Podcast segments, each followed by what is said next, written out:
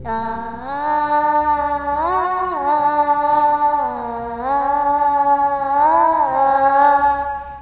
युग आज हम कौन सी कहानी सुन रहे हैं? हल्दी घाटी की युद्ध। हल्दी घाटी का युद्ध। ठीक है आज युग की कहानियों में हम हल्दी घाटी का युद्ध की कहानी सुनते हैं। ये कहानी हमने एक बार पहले भी रिकॉर्ड की थी लेकिन उसमें हमने बहुत सारी और भी बातें की थी और हम हल्दी घाटी की जो असली लड़ाई थी उसके ऊपर बहुत ज़्यादा फोकस नहीं कर पाए थे। तो आज हम सुनेंगे हल्दी घाटी की हल्दी घाटी के युद्ध की कहानी। हल्दी घाटी एक संकरा सा दर्रा है राजस्थान में जहाँ पे महाराणा प्रताप और अकबर की सेना के बीच युद्ध हुआ था। अकबर की सेना को लीड कर रहे थे राजा मान सिंह जो कि एक दूसरे राजपूत थे और वो अकबर के साथ जाके मिल गए थे। उस टाइम पे अकबर सबसे शक्तिशाली राजा हुआ करता था और उसने एक तरह से फूट डाल और राजगरों की नीति को अपनाया हुआ था, जिसमें कि राजपूत राजा जो होते थे, वो बहुत बहादुर होते थे और उनसे पार पाना बहुत मुश्किल होता था। तो आज अकबर ने क्या किया था? कि शादी करके संधि करके डरा के कहते हैं ना साम दाम दंड भेद किसी भी काम को करने के चार तरीके होते हैं। या तो समझा के कर लो या उसको खरीद लो उसकी कीमत दे दो या दंड यानी डरा के करो या फिर उनमें फूट डाल दो। साम दाम दंड, भेद किसी भी काम को करने के चार ही तरीके होते हैं। तो अकबर ये सारी चीज़ें अपना चुका था।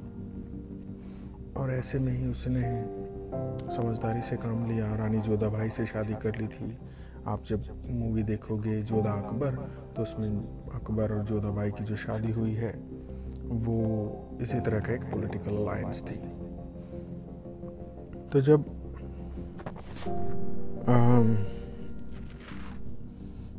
अकबर ने सारी कोशिशें की उनको जानने की, उनको अपने वश में करने की, लेकिन किसी भी तरह से मेवाड़ के जो राणा थे, उस टाइम पे वो थे महाराणा प्रताप।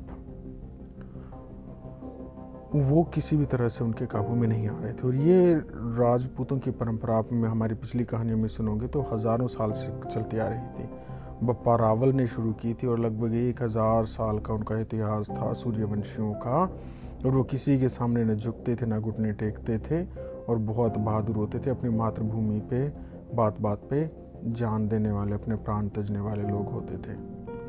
चाहे वो अलाउद्दीन खिलजी का आक्रमण रहा हो, रानी पद्मावत की बात रही हो, या फिर महाराणा प्रताप तक। तो ये बहुत ही वीर योद्धा होते थे। और इनसे पार पाना बड़ा मुश्किल था। और मेवाड़ क्यों ज़रूरी था अकबर के लिए? क्योंकि मेवाड़ से होके समुद्री जो हमारा बंदरगाह था, एक सी पोर्ट था, वहाँ से सारा ट्रेड हो सकता था। तो एक समय ऐसा था कि अकबर ने यहाँ तक कह दिया था कि अगर महाराणा प्रताप मेरी गुलामी स्वीकार कर लें तो मैं उन्हें हिंदुस्तान का आज आधा राज्य दे दूँगा। ये बहुत बड़ी बात थी। कि राजा तो मैं रहूँगा, लेकिन आधे हिंदुस्तान की मलकियत जो होगी, सिपाही सालार, वो महाराणा प्रताप होंगे। इतना उनसे खौफ खाता था और इतना उनका मान रखता था अकबर।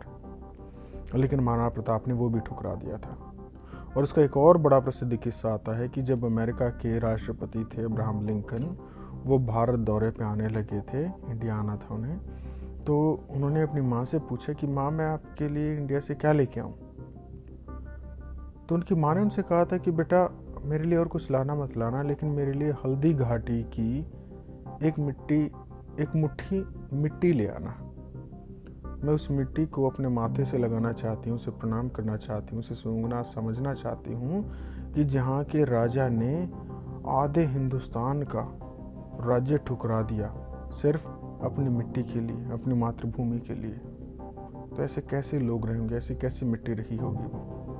और ये बात अभी भी आप द एक बुक है the president can't forget forget the name but if अगर आप ढूंढोगे तो आपको अभी मिल जाएगा, वो वेल डॉक्यूमेंटेड है। वो उनका दौरा उस टाइम पे रद्द हो गया था तो अब्राहम लिंकन भारत नहीं आ पाए थे, लेकिन ये उनकी बुक में आज भी लिखा हुआ है। तो ऐसा कुछ तो रहा होगा, हल्दी घाटी में, हल्दी घाटी के युद्ध में, है ना? बहुत ज़बरदस्त रहा होगा। तो हुआ क्या था कि जब अकबर के महाराणा प्रताप के पिता थे वो युद्ध अपना मेवाड़ का किला हार गए थे। और मेवाड़ का किला हारने के बाद वहाँ से उन्हें गोगुंदा में जाना पड़ा था। गोगुंदा पास में एक दूसरा किला होता था। और बाकी सारे राजाओं में और जो राजपूत होते थे, उनमें क्या समझदारी दिखाते थे, क्या डिफरेंस होता था, अक्सर पहले तो बैंक या ऑनलाइन या फॉरेन करेंसी से नहीं होती थी। सब कुछ फ़िज़िकल होता था, है ना? सारे सोने के, चांदी के सिक्के होते थे और अनाज होता था, हथियार होते थे। इन्हीं सब चीज़ों से एक राजा की कीमत होती थी वैल्यू होती थी।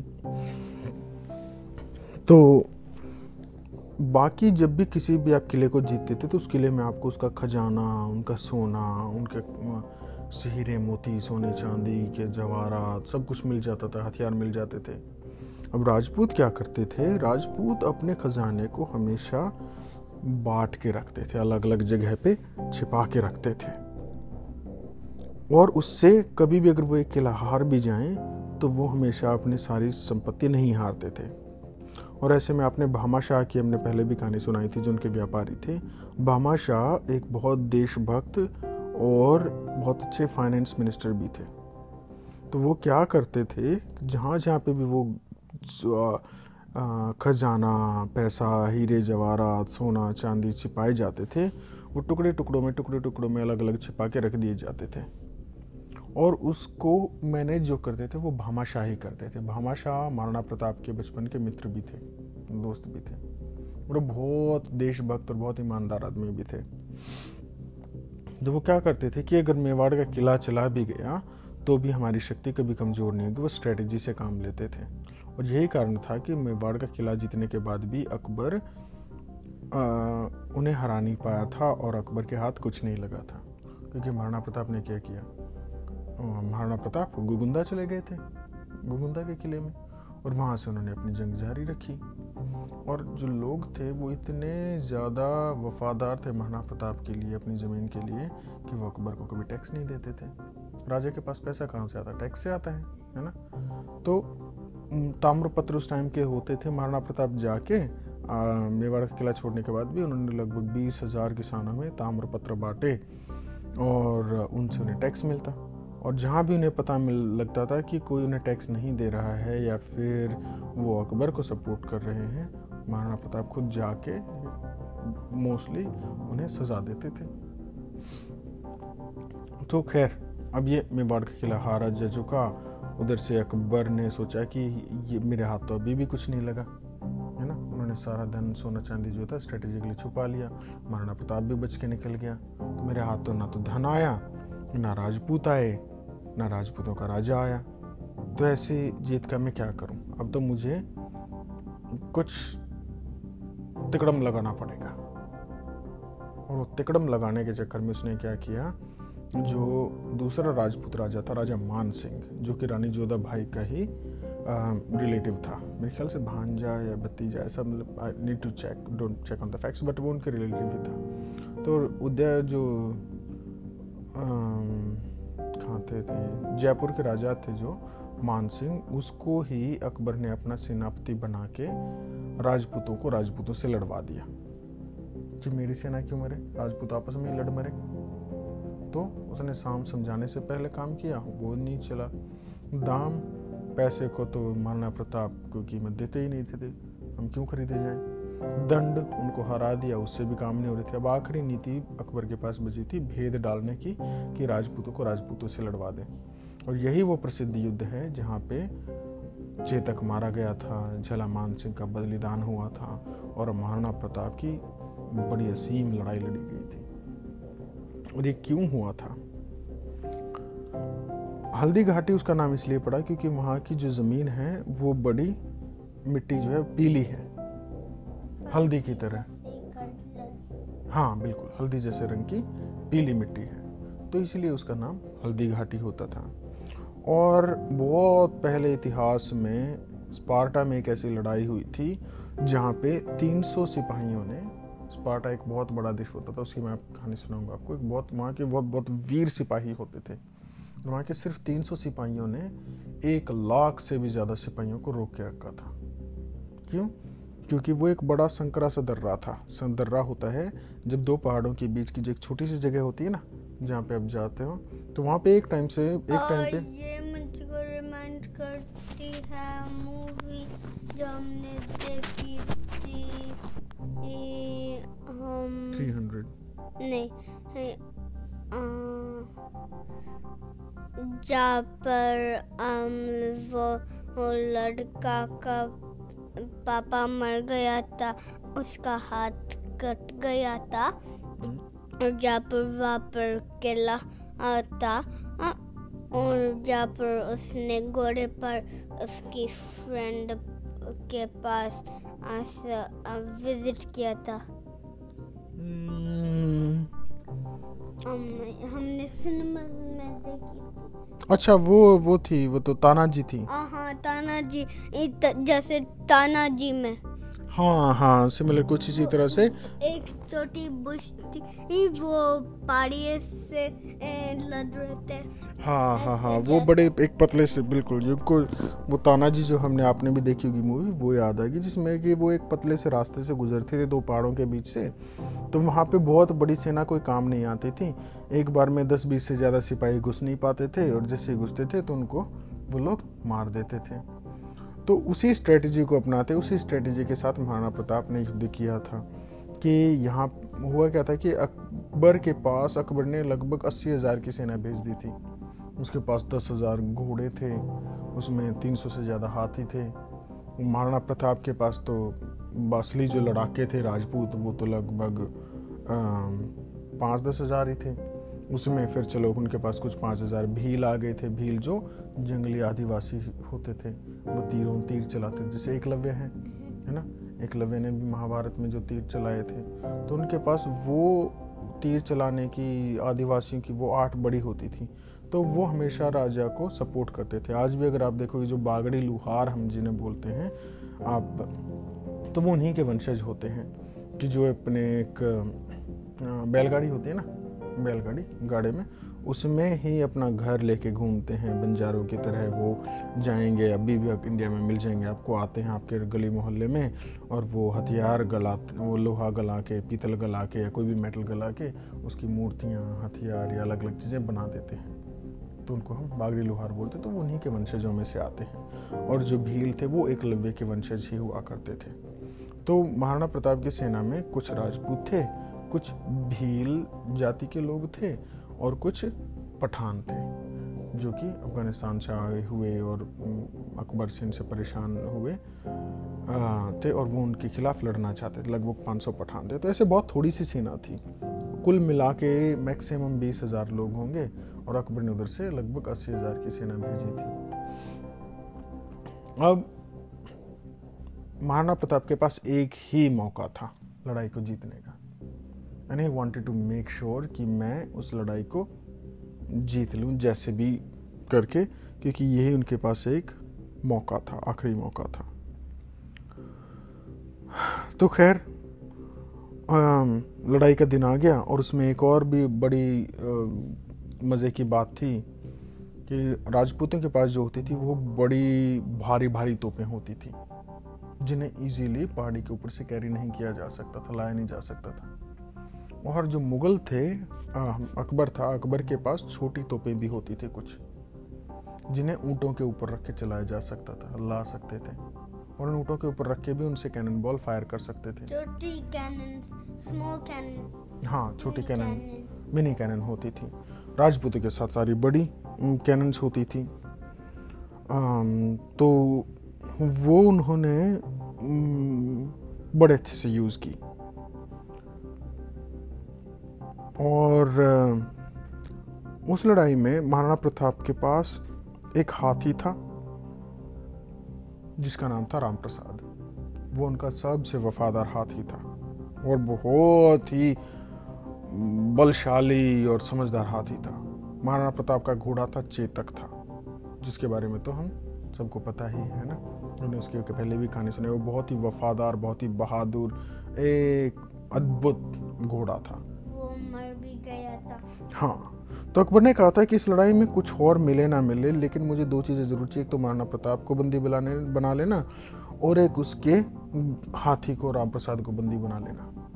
तो जब मुस्लिम इतिहासकारों ने वो लिखी है, अपनी किताब, उसमें लिखा भी है कि वो इतना शक्तिशाली हाथी होता था कि उसने अकेले ही मुगलों के तेरह हाथियों को मार दिया था, मार गिराया था। और जब उसको पकड़ने के लिए लगभग सात हाथियों का घेरा बनाया और घेरा बना के जब किसी तरह से मुश्किल से उस हाथी को राम प्रसाद को बंदी बनाया गया। और बंदी बना के भी जैसे लड़ाई हारने के बाद भी जब उसको दिल्ली ले गए तो उस हाथी ने इतनी स्वामी भक्ति दिखाई, इतना अपने मालिक के प्रति वफादारी दिखाई कि खाना पानी छोड़ दिया।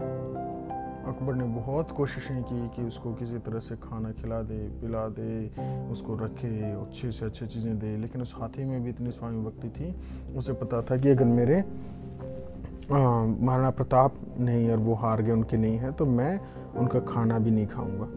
अट्ठारह दिन तक वो हाथी मुगलों के पास, अकबर के पास आने के पास भूखा रहा था। अठारह दिन बाद वो भूख प्यास से मर ही गया था।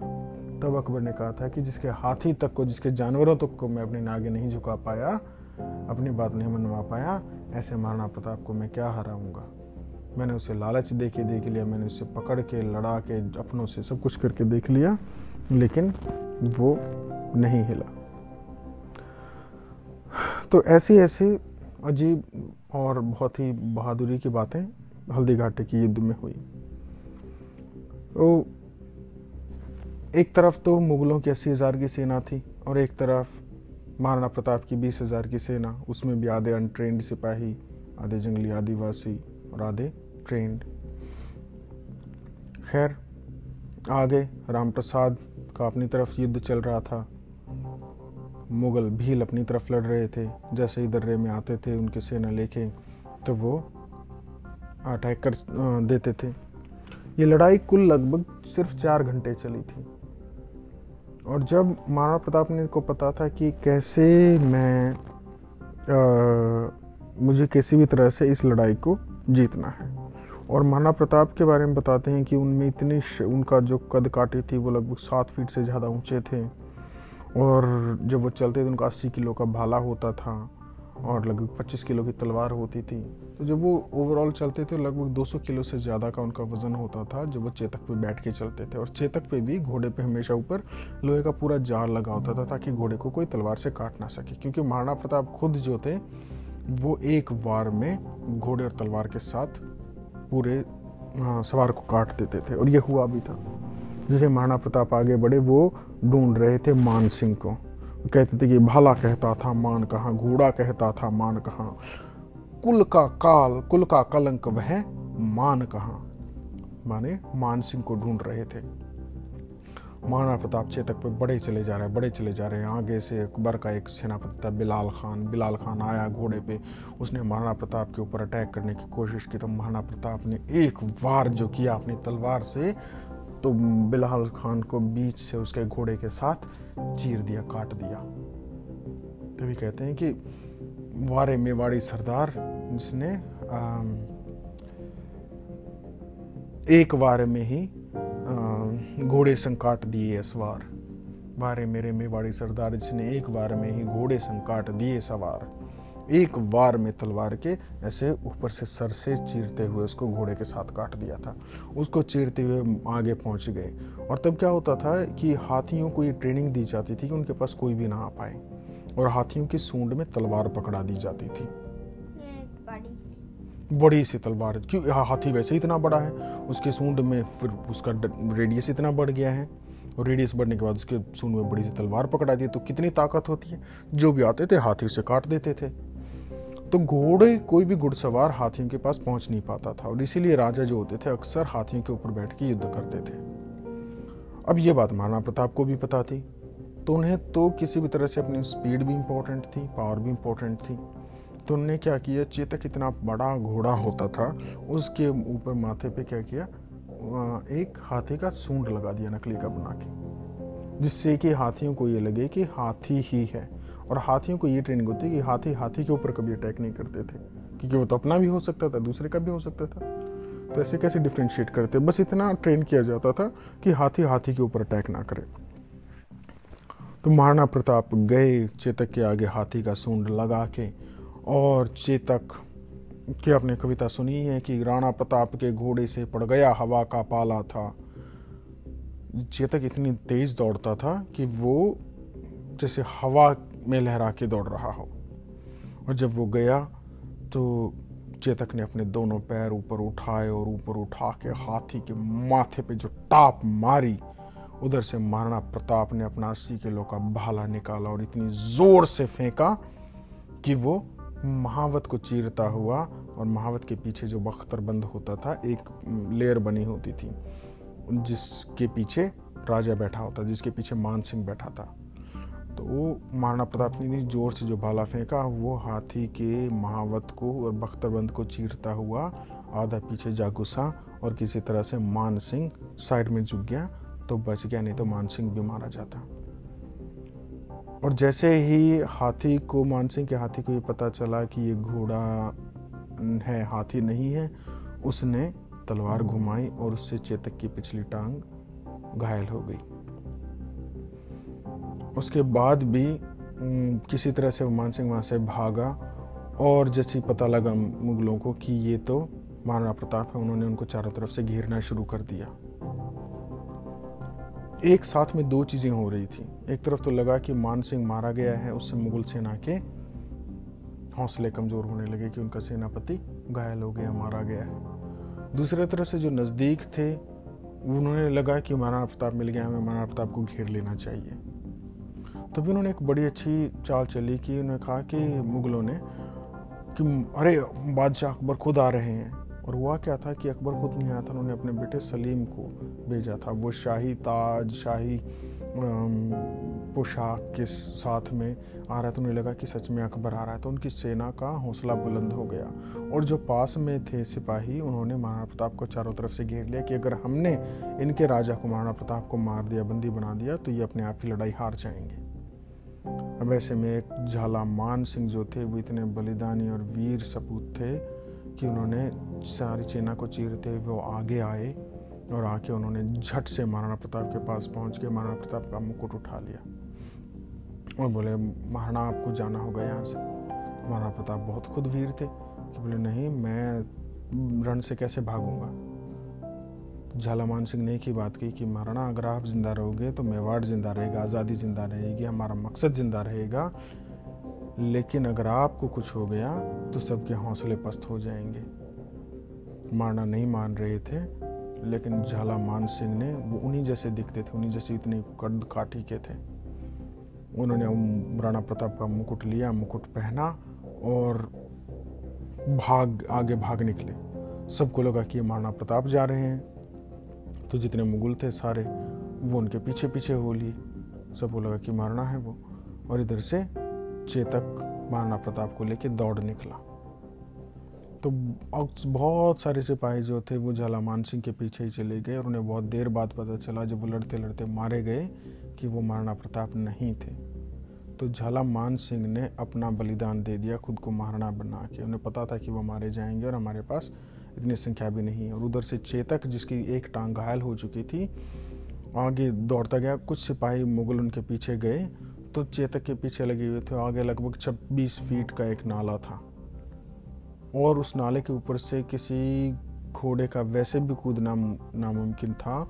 और लगभग दो ढाई सौ किलो के महाराणा प्रताप को लेके अपने पूरे दल बल के साथ में और तीन टांगों से उस घोड़े ने, चेतक ने वो नाला कूद दिया था और कूद के जैसे वो गिरा तीन टांगों से, कूद के गिरा तो वहीं पे वो गर्दन टूटी उसकी और वो मर गया था। और वहीं पे आज भी चेतक का मंदिर बना हुआ है। और जब हम आप देखोगे इंडिया में बहुत बार हम घोड़े की नाल लगाते हैं घरों के सामने तो इसीलिए लगाते हैं कि उस घोड़े को और जो भी और घोड़े हुए थे उनको सम्मान देने के लिए, उन्हें याद रखने के लिए हम कभी उन्हें भूल ना जाएँ। तो चार घंटे की लड़ाई में वो इतना खून खराबा हुआ कि महाराणा प्रताप झालामान सिंह मारे गए, मान सिंह के ऊपर भी अटैक हुआ, महाराणा प्रताप वहाँ से बचने के लिए चेतक मारा गया। तो अंत में यह हुआ कि युद्ध तो महाराणा प्रताप हल्दी घाटी का हार गए, लेकिन असल में महाराणा प्रताप कभी हारे नहीं और अकबर कभी जीता नहीं। क्यों? क्योंकि उसके बाद धीरे जैसे महाराणा प्रताप वहाँ से बचने लिए उन्होंने फिर से भामाशाह उनके पास मिल हैं, जो हमने आपको दूसरी कहानी में सुनाया भी है कि भामा शाह आया, उसने अपना सारा, जो जहाँ जहाँ पे पैसे छिपा रखे थे, वो कि वहाँ के लोग महाराणा प्रताप के प्रति वफादार थे और महाराणा प्रताप खुद बहुत अच्छे एक राजा थे, जिनकी बचपन से अच्छी ट्रेनिंग हुई थी। उन्होंने ये प्रण ले लिया था कि जब तक मैं मेवाड़ को आज़ाद नहीं कराऊँगा तो मैं कभी बिस्तर पे नहीं सोऊँगा और मैं कभी थाली में खाना नहीं खाऊँगा। इसीलिए आज भी अगर आप मेवाड़ में जाओगे तो वहाँ के बहुत सारे लोग जो होते हैं, वो आज भी अगर बिस्तर पे भी सोते हैं तो अपने बिस्तर के नीचे एक तिनका दबा के सोते हैं। उस अपनी परंपरा को याद रखते हुए वो सूर्यवंश आज तक चलता आ रहा है।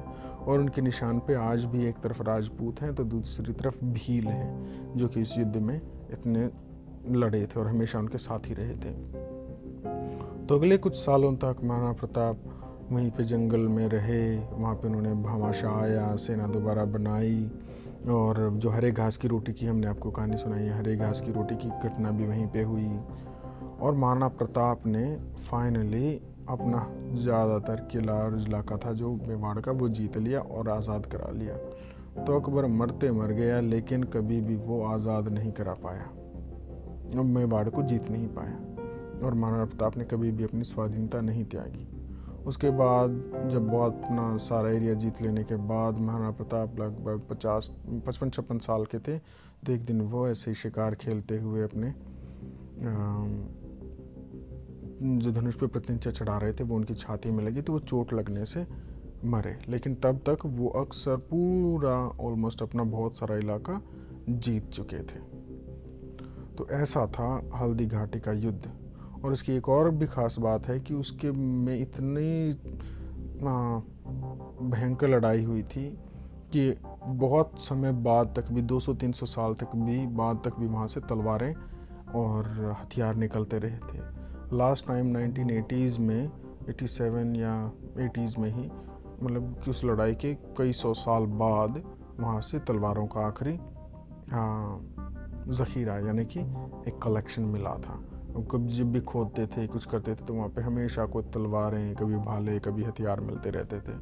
और महाराणा प्रताप के जो असली हथियार हैं, वो आज भी म्यूज़ियम में रखे हैं, जिन्हें आप आज भी देख सकते हो। आपने तो देखे थे ना ये कुछ? तो खैर, ये थी हल्दी घाटी के युद्ध की कहानी। और इससे हमें यही प्रेरणा मिलती है कि जैसे हमें ये आज़ादी आज जो हम जी रहे हैं, इतनी आसानी से नहीं मिली, उसके लिए हमारे पूर्वजों ने, बहुत सारे लोगों ने बहुत बलिदान दिए हैं और हमें उसकी कीमत पता होनी चाहिए, हमें उसकी वैल्यू करनी चाहिए। और उन्हीं जैसा स्वाभिमानी, देशभक्त और बहादुर बनने की कोशिश करनी चाहिए। है ना? Good night